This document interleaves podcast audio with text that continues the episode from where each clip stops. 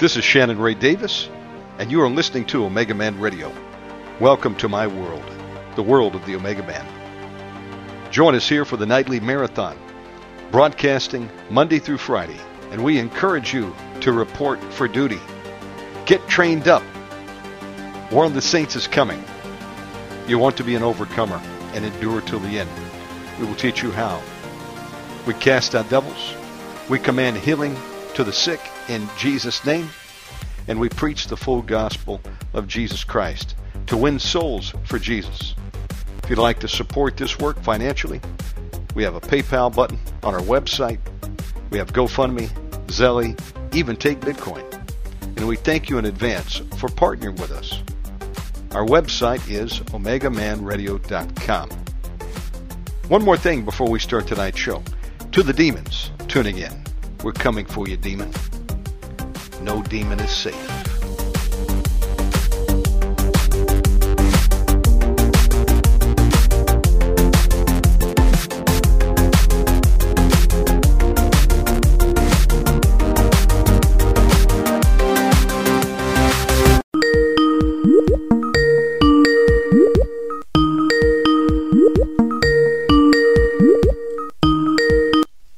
Hello, my friend. How are Hello. you? Hello, Brother Michael. Good morning to you. How are you doing, my friend?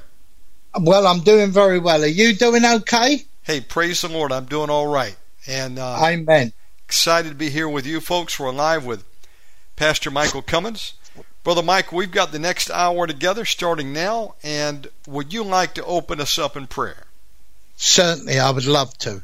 Dear Lord God, we thank you, we praise you, we honor you, we glorify you, we magnify you and exalt you. And we ask you to be present today in the form of the Holy Spirit. Let everyone listening to this program receive anointing today. And let me receive anointing. Shannon receive anointing. And Lord, bring down your power upon us now. We pray, Lord, for all those who are sick. We pray for Benjamin that he will be completely delivered from Lyme's disease. We pray for Stephen in South America that he too will be delivered from Lyme's disease. Lord, we pray for everyone and for their generosity who has listened to this program and has supported my ministry.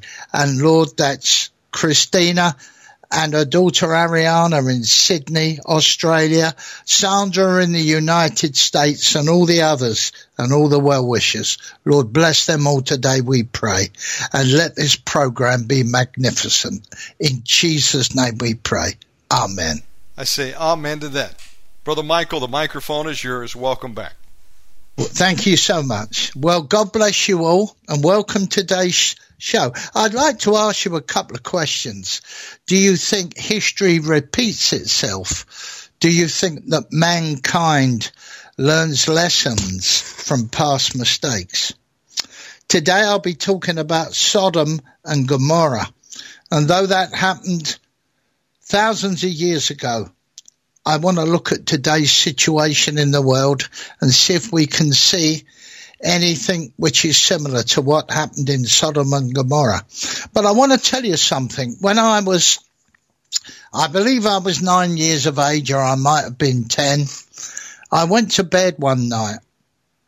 And it was, I think, just after the Cuba crisis, or just before the Cuba crisis of 1962.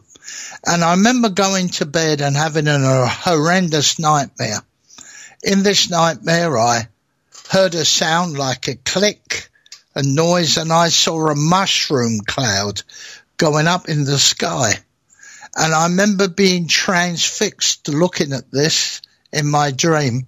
And I saw people running down the road and they just vaporized and their, the skin fell off their bodies and their bones fell to the floor. And it was absolutely terrifying. And there was a terrible roar going on. And I remember waking up, uh, sweating profusely and being terrified. And for weeks after that was frightened to go to sleep. And I remember having that dream when I was about 42. I had that recurring dream again about a nuclear holocaust and uh, I realized I was dreaming something that we're living in fear of today, that that might take place. Well, let's have a read about Sodom and Gomorrah. As you know, most of the scriptures come from Genesis 18 and Genesis 19. Let's go back over it again and then I'll read some scripture later because we want to see what happened and why it happened. Sodom and Gomorrah were known as notoriously sinful cities in the biblical book of Genesis, and they were destroyed by sulfur and fire because of their wickedness. And we first read that in Genesis 19, verse 24. And it says, Then the Lord rained upon Sodom and upon Gomorrah brimstone and fire from the Lord out of heaven. Now there were five cities that were destroyed, the cities that were on the plain, and that was Sodom and Gomorrah, Admah, Zeboim, and Zoar, also Bela. And they, cons- they were the five cities of the plain and they are referenced throughout the Old and New Testament, and they're also so spoken of in the Muslim book, the Quran. So a bit like Noah's flood, which is in every religious book in the world. The destruction of Sodom and Gomorrah is as well. In the Genesis account, God reveals to Abraham that Sodom and Gomorrah are to be destroyed for their grave sins. And we can read this in Genesis 18 verse 20. And it says, And the Lord said, Because the cry of Sodom and Gomorrah is great, and because their sin is very grievous. Abraham pleads for the lives of any righteous people living there, especially the lives of his nephew Lot and his family. Abraham tries to negotiate with God on behalf of the righteous in the two cities. God first agrees to spare the city if 50 righteous people can be found, and eventually agrees to spare them if 10 righteous people can be found. Let's have a look at Genesis 18, verse 23. And Abraham drew near and said, Wilt thou also destroy the righteous with the wicked? Hallelujah. Also in 1832 it says, And he said, Oh, let not the Lord be angry, and I will speak yet for this once.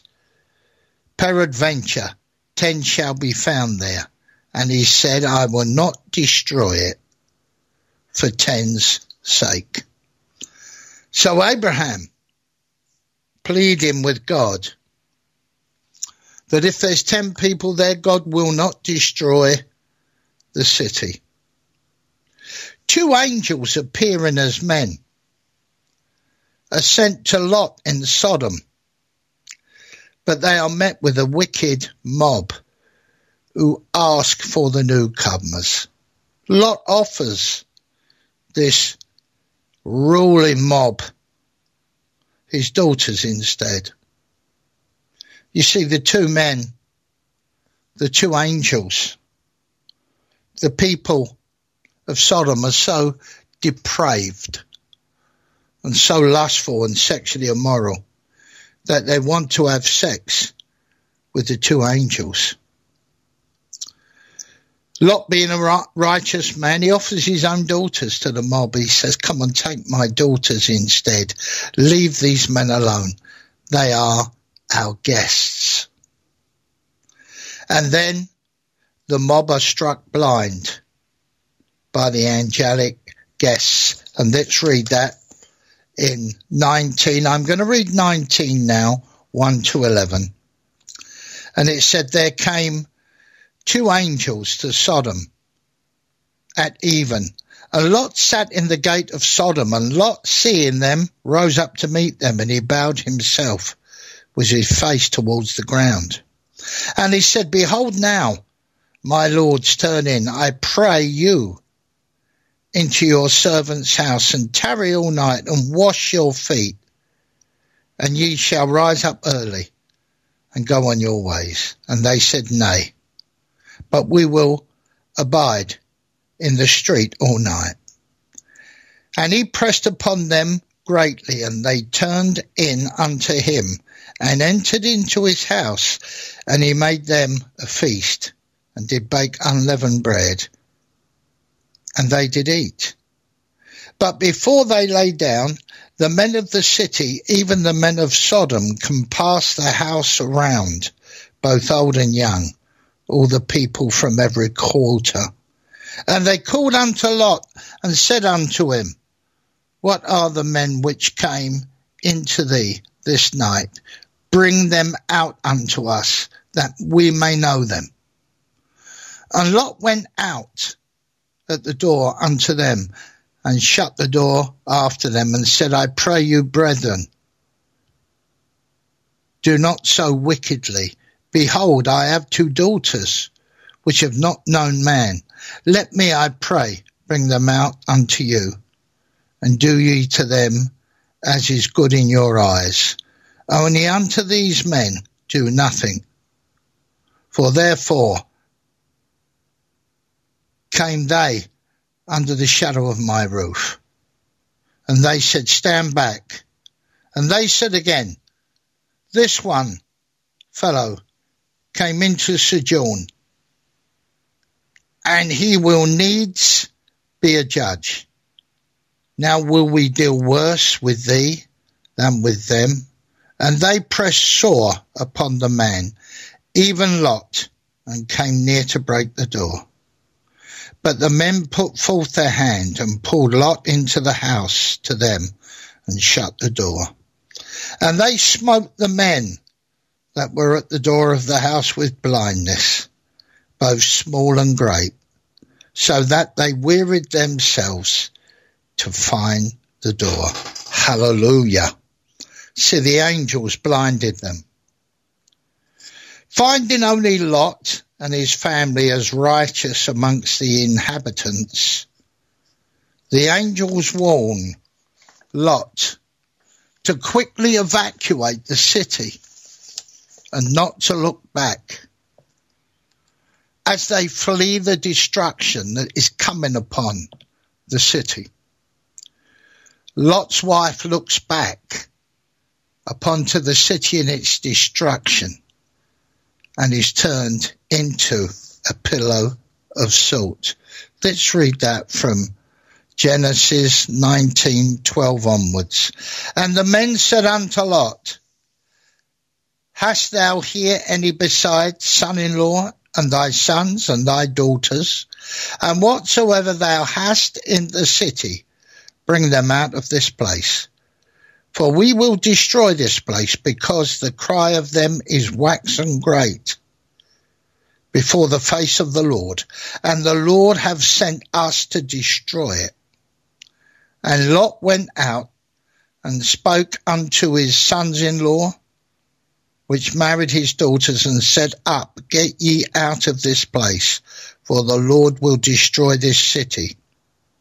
But he said as one that mocked unto his sons-in-law. And when the morning arose, then the angels hastened Lot, saying, Arise, take thy wife and thy two daughters which are here, lest thou be consumed in the iniquity of the city. And while he lingered, the men laid hold upon his hand and upon the hand of his wife and upon the hand of his two daughters the Lord being merciful unto him. And they brought him forth and set him without the city. And it came to pass, when they had brought them forth abroad, that he said, Escape for thy life, look not behind thee, neither stay thou in all the plain. Escape to the mountain, lest thou be consumed. And Lot said unto them, O not so, my Lord. Behold now, thy servant hath found grace in thy sight, and thou hast magnified thy mercy, which thou hast showed unto me in saving my life. And I cannot escape to the mountain lest some evil take me and I die. Behold now, this city is near to flee unto, and it is a little one. Oh, let me escape thither. It is not a little one, and my soul shall live. Hallelujah. In the name of Jesus. I'll just read the last of this. And he said unto him, See, I have accepted thee concerning this thing also, that I will not overthrow this city, for the which thou hast spoken. Haste thee, escape thither, for I cannot do anything till thou be come hither. Therefore the name of the city was called Zoar. The sun was risen above the earth when Lot entered into Zoar.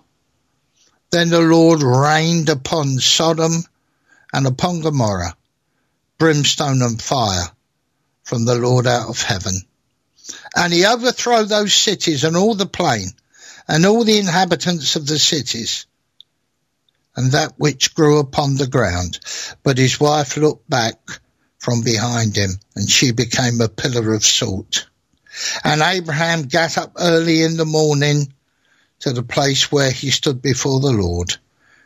And he looked towards Sodom and Gomorrah and towards all the land of the plain, and behold, and though the smoke of the country went up as the smoke of a furnace.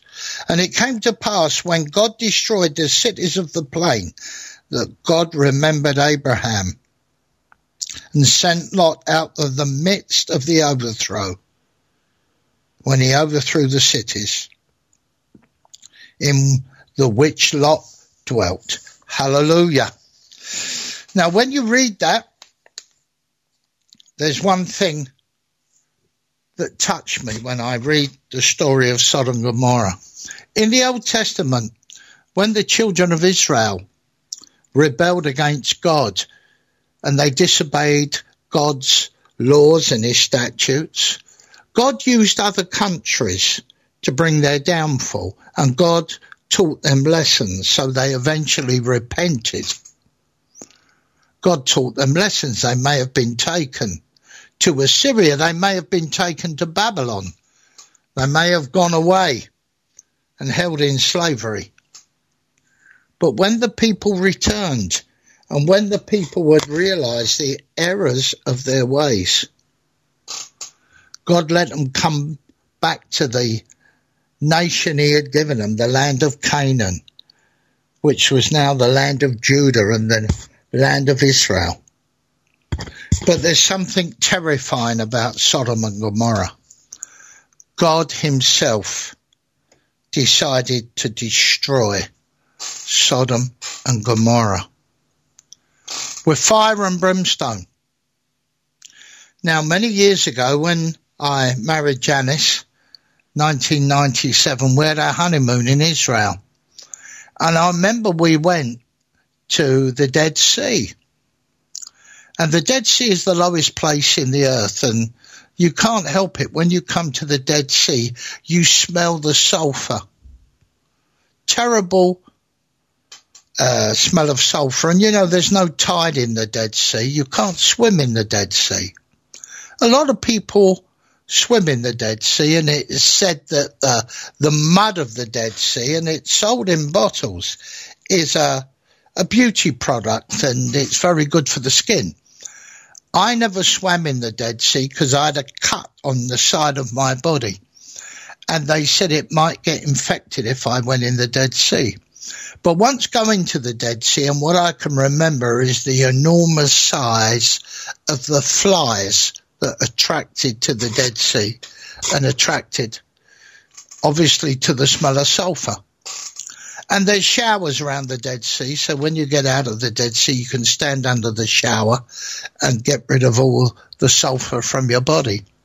And I read many programs about the Dead Sea, and I remember how they put a submersible submarine in the Dead Sea, and it brought up bricks uh, as if there was once houses that stood there where the Dead Sea was. And it also brought up bits of magma, the sort of stuff that comes out of uh, volcanoes. And they brought up brimstone from the bottom of the Dead Sea. So I've always been led to believe, and I know many scientists are, that where the Dead Sea is now, that is where the five cities of the plain was. And the reason it's the lowest place on the earth is because the intensity of the fire and brimstone that came down to destroy those cities. Now, what is the view from the Bible? The exact nature of the wickedness of the cities has been subject to many debate. Traditionally, Sodom and Gomorrah has been associated with homosexual acts. The men that uh, tried to accost the angels had demanded of Lot. They've demanded of Lot that they may know them. The King James Version says that we may know them. Well, that's another word for saying that they will know them carnally and have sex with them. And I do believe, and I've heard this before by many Christians, that the real sin of Sodom and Gomorrah, you see, God is the creator. God made man and God made woman. And you don't need much imagination to know that if you see the naked torso of a woman and you see the naked torso of a man, that you know that God created man and woman to be together. And through the act of love, man and woman could have children. So when you get a city or when you get a town or when you get a country that allows different type of carnal relations. Allow men to go with men and women to go with women. That is an abomination to God. That is an offense towards God. And when you muck about with God's creation, I truly believe that God himself will intervene. And that's what God did at Sodom and Gomorrah. Yes, he sent his two angels. And the two angels had the authority, they had the power, and they were given the God given right to destroy these cities on the plain. Now, has mankind learnt from that? I don't think so. Will history repeat itself? I think it will. And if we consider now that the Western world, which was once the bastion of Christianity, Europe was the bastion of Christianity, and when you consider the Crusades, the holy wars in the Middle East, how Europe sent its finest knights to go and fight Saladin and the Saracens, the Muslim army in the Middle East you could see how Europe was such a devout Christian nation. I myself, as a child, living in London, I remember when I was 12 and 13, I went to Italy with the school.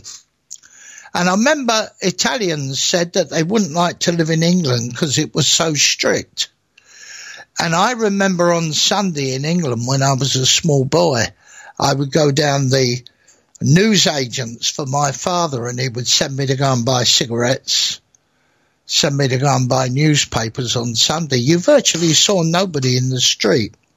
You virtually saw no cars driving around. And even if people hadn't gone to chapel, hadn't gone to church, children hadn't gone to Sunday school, it was respectful on the Sunday Sabbath to stay indoors and to be quiet. My father was a Catholic and my father always objected to me playing football on a Sunday. He said I could play football Monday to Saturday. Why did I have to play on the Sunday. And yes, when I was a small boy in the 1950s, of course there was homosexuality. Of course there was paedophiles. I once played for a football team that was attached to a church. The team was called Wolverhampton St. John and it was attached to a congregational church called St. John's. And the football coach turned out to be a paedophile. I realised when I played football with him there was something very wrong with him, but I couldn't quite understand it. And because I used to box and I was a good footballer, a good cricketer, I used to play rugby as well in those days, he tended to leave me alone. But the boys who were uh, less tougher and a little bit more sensitive, I noticed he was all over them. So that sort of thing still happened. But what we have done, let's have a look at the five cities of the plain. Let's put them in a modern context. Let's say London, Paris, Los Angeles, Ottawa, Rio de Janeiro. Nations that have openly embraced homosexuality, openly embraced LGBT views. If we consider their own country, which I love dearly, my country, England. And by the way, my ancestry wasn't English. They came here as migrants. My father's family were Irish. My mother's family, uh, they were Romany gypsies that also had Jewish blood that came over from Spain. But I loved England as I was growing up. And I remember David Cameron when he was Prime Minister. David Cameron is back in the Conservative government now. He's Foreign Secretary. But when he was uh, Prime Minister in the early 2000s, he said that the greatest thing he achieved while he was Prime Minister was bringing legislation in for same sex marriage. And I remember being appalled at the time because he said he was an Anglican. He was a Church of England practicing Christian. So I was appalled at that sort of thing. And us in the Western world have grown away from God. We've grown away from the Bible and we've become people pleasers. You see, there will always be people who will cry at God's word in the Bible and say it is unjust, it is unfair. It's not thinking of them. But you see, I say what God has spoken in the Bible is God's word, and it's not there to be interfered with or argued. And in Sodom and Gomorrah and those cities on the plain, there was homosexuality. I believe there was the earliest days of LGBT there. There would have been paedophilia. There would have been bestiality. There would have been people who had carnal relationships with animals. All that was going on in Sodom and Gomorrah. And that was an abomination to God because it interfered with God's creation. You see, once God created man and woman, and God said that this is why man will leave his own parents to go and be joined to his wife, God is not going to hear any argument for anything else. And I believe I said those countries, I could think of every city in the Western world, but I think of London, Paris, Los Angeles, Ottawa in Canada, Rio de Janeiro in Brazil. We could add to that Liverpool, Manchester in England. We could add New York, San Francisco. Do you remember in uh, San Francisco you had the outbreak in the 1960s at Haight Ashbury of free love? You had the AIDS epidemic that was really prevalent in the San Francisco Bay Area. You can think of the other countries in the world, Rio de Janeiro and Brazil through their carnivals. These things promote fornication, promote sexual immorality. Sydney, Australia, they have a massive carnival there celebrating gay life. My sister, who's lived in Australia since 1970, so she's been there a long time now, she thinks there's nothing wrong in this. She thinks it's colourful, it's energetic. She thinks it's great. She doesn't see anything wrong with it. But the Word of God is the Word of God. So let's say the mob of men that accosted the angels demanded from Lot, Where are the men who came to you tonight? Bring them out to us that we may know them. This has been long interpreted as carnal knowledge, and many believe that it is the widespread homosexuality of the inhabitants that earns the punishment from God. Other biblical references to Sodom and Gomorrah, we can think of Jude 7, which mentions sexual immorality and unnatural lust and the abominable things spoken about in Ezekiel 16, verse 50, as seen as support for this view. We're going to read these scriptures in a bit. Modern thinking, particularly in Judaism and certain branches of Christianity, have also said that there was a lack of hospitality, not just homosexuality, that gave the offense to God. If we read Genesis 18, we read, let me start by verse 1 And the Lord appeared unto him in the plains of Mamre, and he sat at the tent door. This is Abraham in the heat of the day. And he lifted up his eyes and looked, and lo, three men stood by him. And when he saw them, he ran to meet them from the tent door and bowed himself towards the ground. And he said, My Lord, if now I have found favour in thy sight, pass not away, I pray thee, from thy servant. Let a little water, I pray you, be fetched and wash your feet, and rest yourselves under the tree, and I will fetch a morsel of bread, and comfort ye your hearts. After that you shall pass on. For therefore are you come to your servant? And they said, So do, as thou hadst said. And Abraham hastened into the tent unto Sarah and said, Make ready thee three measures of fine meal, knead it, and make cakes upon the hearth. And Abraham ran unto the herd and fetched a calf tender and good, and gave it unto the young man. And he hasted to dress it. And he took butter, milk, and the calf, which he had dressed, and set it before them. And he stood by them under the tree, and they did eat. Hallelujah. You see, that's hospitality. That is hospitality. We're told to be hospitable to strangers because we might be entertaining angels.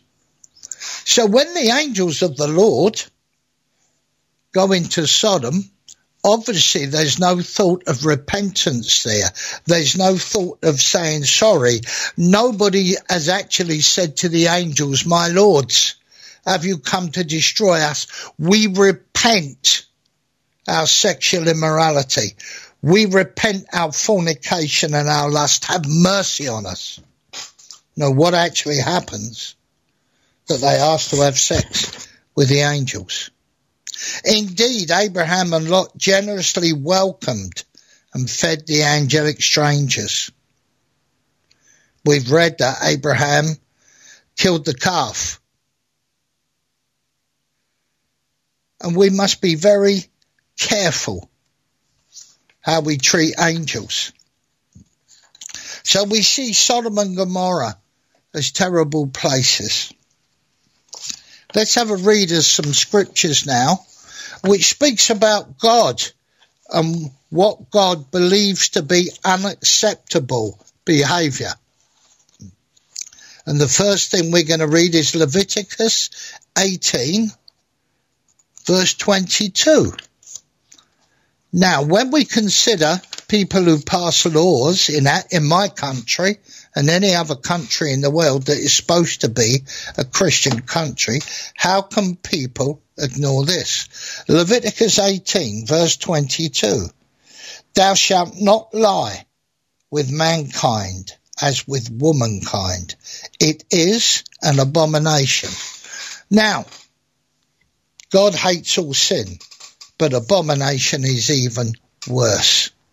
That is going against God's creation and God will hate it. Let's have a look at Leviticus, Leviticus 20, verse 13. If a man also lie with mankind as he lieth with a woman, both of them have committed an abomination. They shall surely be put to death. Their blood shall be upon them. And in my early years when I was a child, people have told me that homosexuality was actually punishable by a prison sentence. And many people were actually put in prison. Now, many people have felt very sorry for some of these people. One of the people they said that was unfairly punished was Alan Turing, the man who worked uh, on the first computer and broke the Enigma code, the German code. And of course, because of his work, he was considered to be even a national hero. Uh, there's been British banknotes have been brought out recently with his picture on. But he did get prosecuted for homosexuality. And of course, it was considered then an abomination because people looked to the Bible and looked to God, not for their own understanding.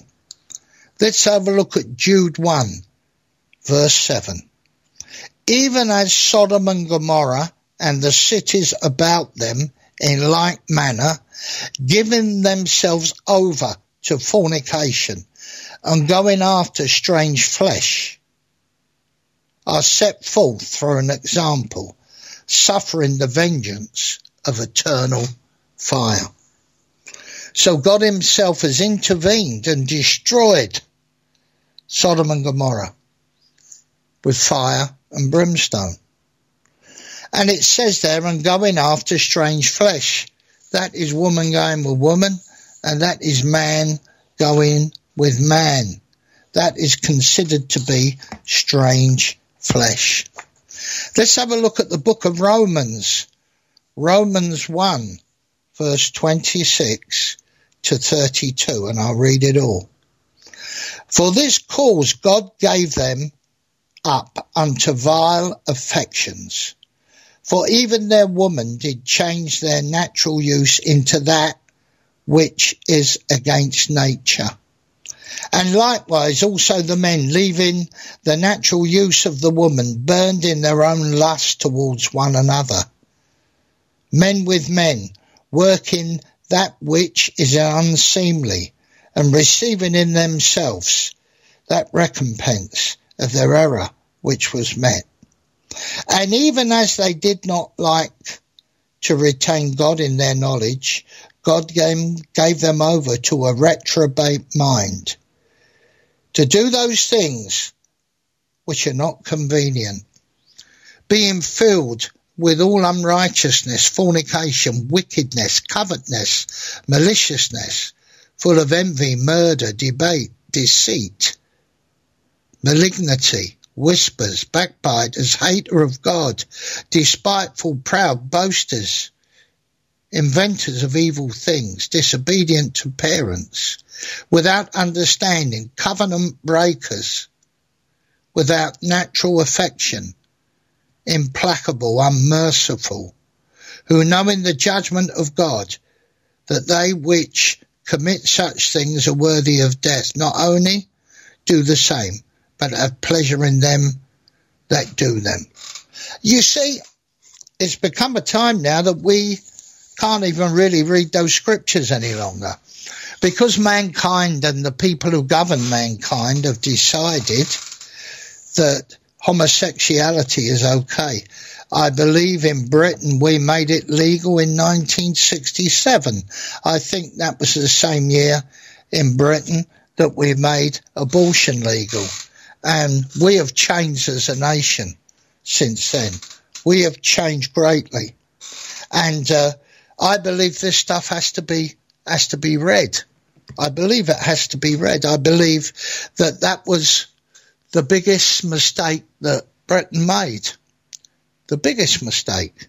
Hallelujah. I remember when I was 15, a homosexual man tried to pick me up in a car when I was coming home from a dance. He was a middle aged man and he offered me alcohol and cigarettes, which he said he had uh, uh, plenty in his car. And I didn't, I was a quite an innocent young man then at 15 and I didn't know what he meant.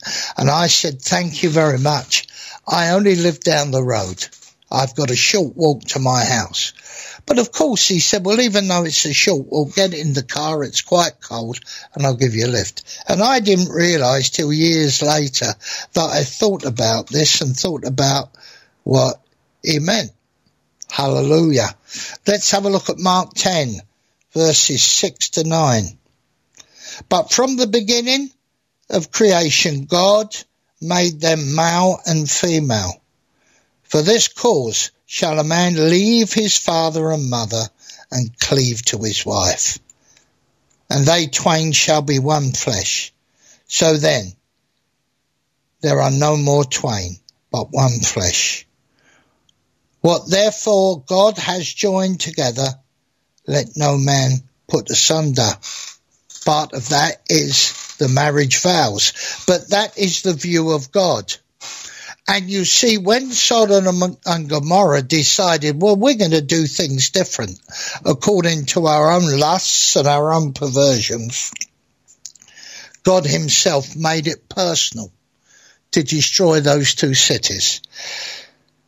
And as we know, those cities in the Western world that have openly promoted this alternative lifestyle, and they've said to born again believers and those who worship God, they've said to them, no, no, this is the way it's going to be because we've passed laws and this is now on the statute books that it's okay for men or women to behave like that. That might be okay for the lawmakers, but it's not right with God. So who's to say that God won't decide to destroy these cities or the people of these cities himself. We would say that the righteous would be saved. One of the reasons we read Psalm 91, or I read it every day, because it says a thousand may fall at your side, 10,000 at your right hand, but it will not come near you. We look to God to have mercy upon us. Let's have a look back at Leviticus 18, verses 23 to 24. Neither shalt thou lie with any beast to defile thyself therewith. Neither shall any woman stand before a beast to lay down thereto. It is confusion. Defile not yourselves with any of these things, for in all these the nations are defiled, which I cast out before you. I'll read 25, and the land is defiled. Therefore, I do visit the iniquity thereof up on it, and the lands itself vomiteth out of her inhabitants. Verse 26, You shall therefore keep my statutes and my judgments, and that shall not commit any of these abominations, neither any of your own nation, nor any stranger that sojourneth amongst you. Verse 27, For all these abominations have the men of the land done, which were before you, and the land is defiled. Hallelujah. God's made it clear the land is defiled. People don't like to hear this, but this is the truth. We believe in God. We believe in God. God is a mighty God. And it's not for us to go against him. 1 Corinthians 6 verses 9 to 11. Know ye not that the unrighteous shall not inherit the kingdom of God? Be not deceived, neither fornicators, nor idolaters, nor adulterers, nor effeminate, nor abusers of themselves with mankind. For thieves, nor thieves, nor covetous, nor drunkards, nor revilers, nor extortioners shall inherit the kingdom of God. And such were some of you, but you are washed, but you are sanctified, but you are justified in the name of the Lord Jesus Christ and by the Spirit of our God. Some Christians may have committed these things, but they've seen the light. They know the truth. First Timothy 1.10 says, For whoremongers, for them that defile themselves with mankind, for men stealers, that means slave traders, for liars, for perjured persons, and there be any other thing that is contrary to sound doctrine. The word of God we must be living by. We cannot be living these terrible lifestyles. I want to go back now to Leviticus 20. Hallelujah. And we're going to read a little bit more. I hope this teaching is good for you. We've got to preach the truth. God told me, and He's told me many times, that He expects me to preach the truth. Leviticus 20, verses 10 onwards. And the man that committeth adultery with another man's wife, even he that committeth adultery with his neighbour's wife, the adulterer and the adulteress shall surely be put to death. And a man that lieth with his father's wife, having covered his father's nakedness, both of them shall surely be put to death for their blood shall be upon them. And if a man lie with his daughter-in-law, both of them shall surely be put to death. They have wrought confusion, their blood shall be upon them. And if a man lie with mankind as he lieth with a woman, both of them have committed an abomination, they shall surely be put to death. Their blood shall be upon them. And if a man take a wife and a mother, it is wickedness, they shall be burnt with fire, both he and they. There shall be no wickedness amongst you.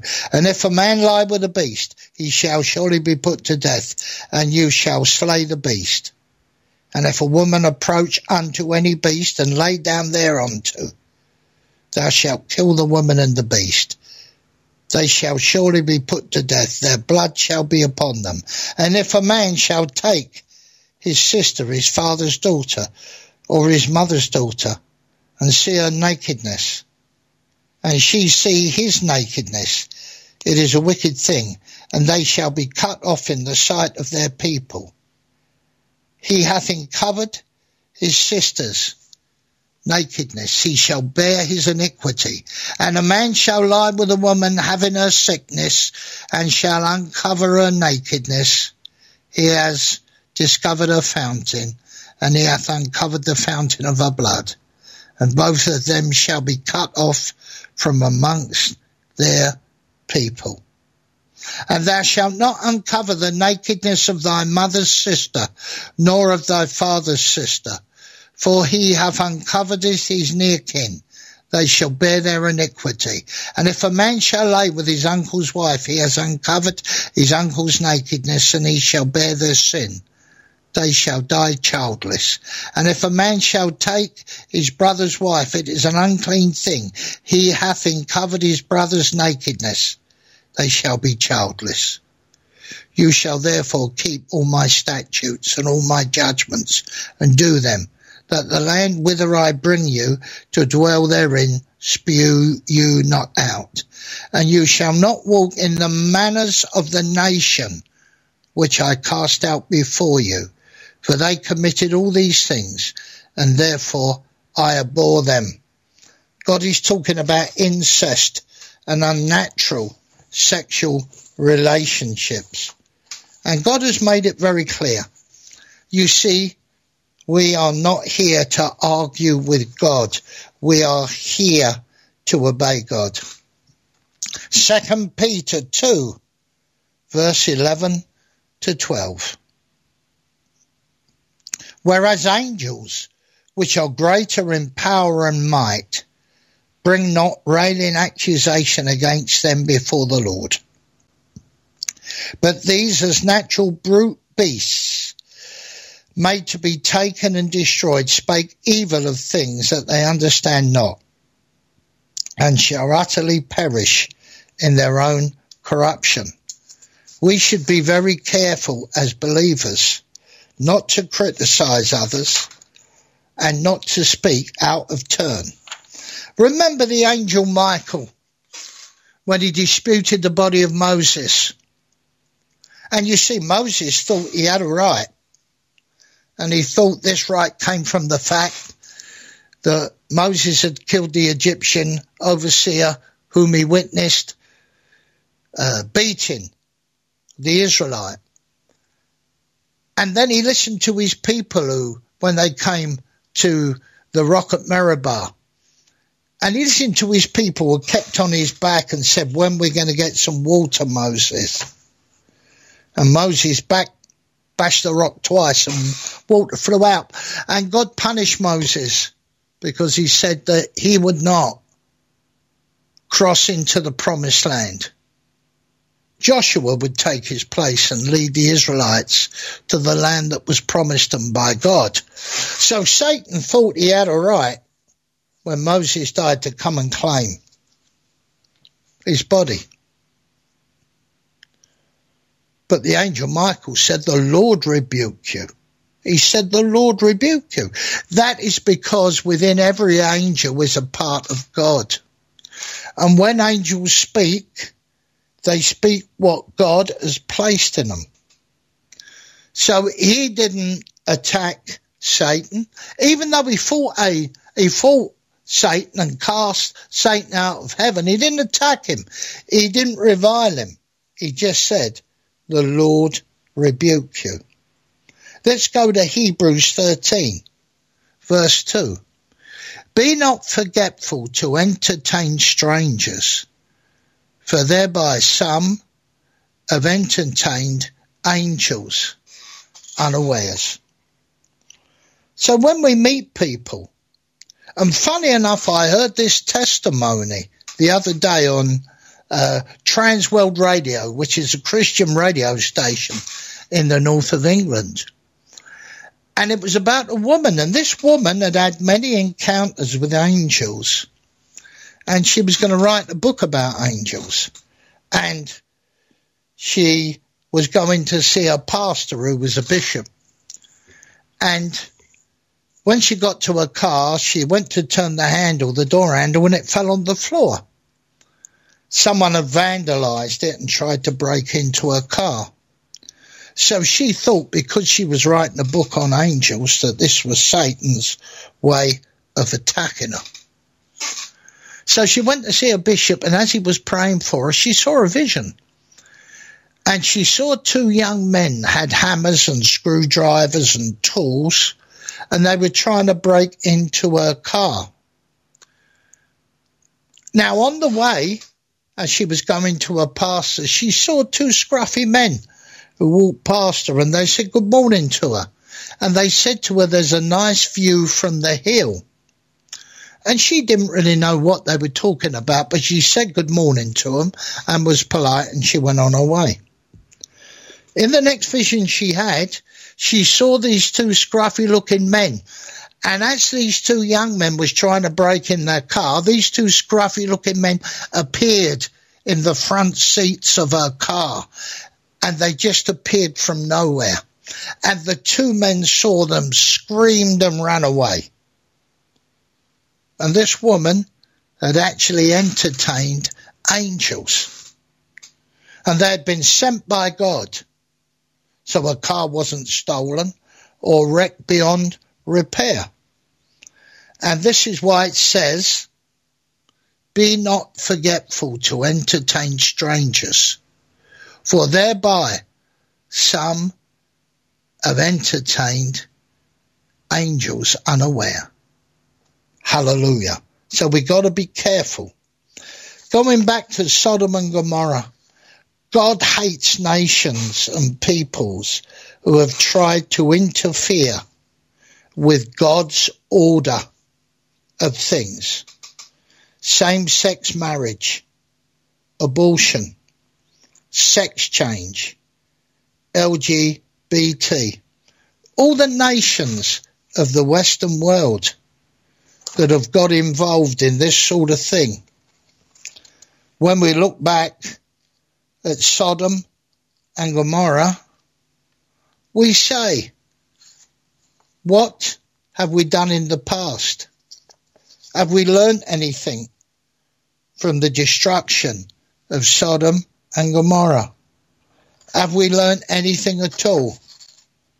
Or will we still do those things? Will we still do it?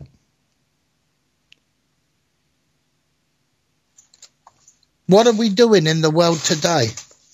What are we trying to do? God made man. God made woman. And God made the structure that the world should populate. We have allowed people, our politicians, to be people pleasers.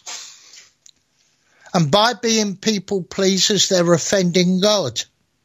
We're saying we don't care, God, what you said in the Bible. We're going to disrespect it. These people have fallen in love with each other. This man has not fallen in love with a woman. He's fallen in love with a man. It's only right that we bring out laws that they could live together in happiness. We're going to disregard what you said, Lord. We're going to do things differently. This is a terrible thing. And will God himself destroy these nations that have allowed same-sex marriages, that have allowed LGBT, sex change operations? Will God himself intervene? I think he might. And what I asked at the start of the program, has mankind learnt from his mistakes? The only part of mankind that has learned from his mistakes are the born again believers that looked upon their past life and they repented of their sins and they recognized Jesus Christ as being their Lord and Savior who went to the cross and died for them. So let us pray for mankind. Let us not be bullied and intimidated by these politicians who want things differently. These people that have taken the, taken the word of God out of schools. These people that have taken the Holy Bible out of libraries. Let's stand up. Let us all stand up to the truth. For the truth is God. The truth is Jesus Christ. And let us pray for our own nations that there will be a change. And these evil abominations which take place, which are now being verified by law, let them stop in Jesus' name. Thank you for listening today. May God truly bless you all in Jesus' name. And please let us pray, let us fast, let us bring change into the world. Amen. Amen. Amen. Powerful teaching Powerful today. Teaching today. We're live with Michael live with Cummins, Michael. Pastor Michael. Pastor Michael. Brother Michael, Sorry? Give out, give out your contact information. Sure, certainly. Uh, my Pastor Michael Cummins, I'm the pastor of Kilburn Christian Fellowship, uh, which you can find online Uh, there's a church website there every Sunday. I preach uh, a sermon and it goes online. You can listen to them all the time. It's Kilburn Christian Fellowship, and that's two to four Aldershot Road, Kilburn, London, NW6. My mobile telephone number is 07469 235351. You can always contact me. If you want to support my ministry, if you go to my website, which is Frame, F-R-A-M-E, Cummins, C-U-M-M-I-N-S, all one word, 123 at AOL.com. There is a PayPal account there and there are details of my Skype address if you need help. Happy to help you. You know, what I preached about today, Jesus loves all sinners. Jesus wants all sinners to return to him, but he hates the sin they're committing. So Jesus doesn't hate anyone who's gay, anyone who's transgender, but he hates what they do. So if anyone's got those sort of problems or have got thoughts of that, I've prayed for many people who had homosexual tendencies and thoughts, and they've asked me to pray for them. I'll be happy to help you. In Jesus' name I pray. Amen. I say amen to that. Brother Michael, thank you for coming on today. God bless you. God bless you. We'll see you next time. Thank you. Amen. Look forward to it. Bye bye. Folks, that was Michael Cummins. I had a little bit of loopback at the end for some reason. Okay, let me save this program. We'll be right back. Stand by for a refresh.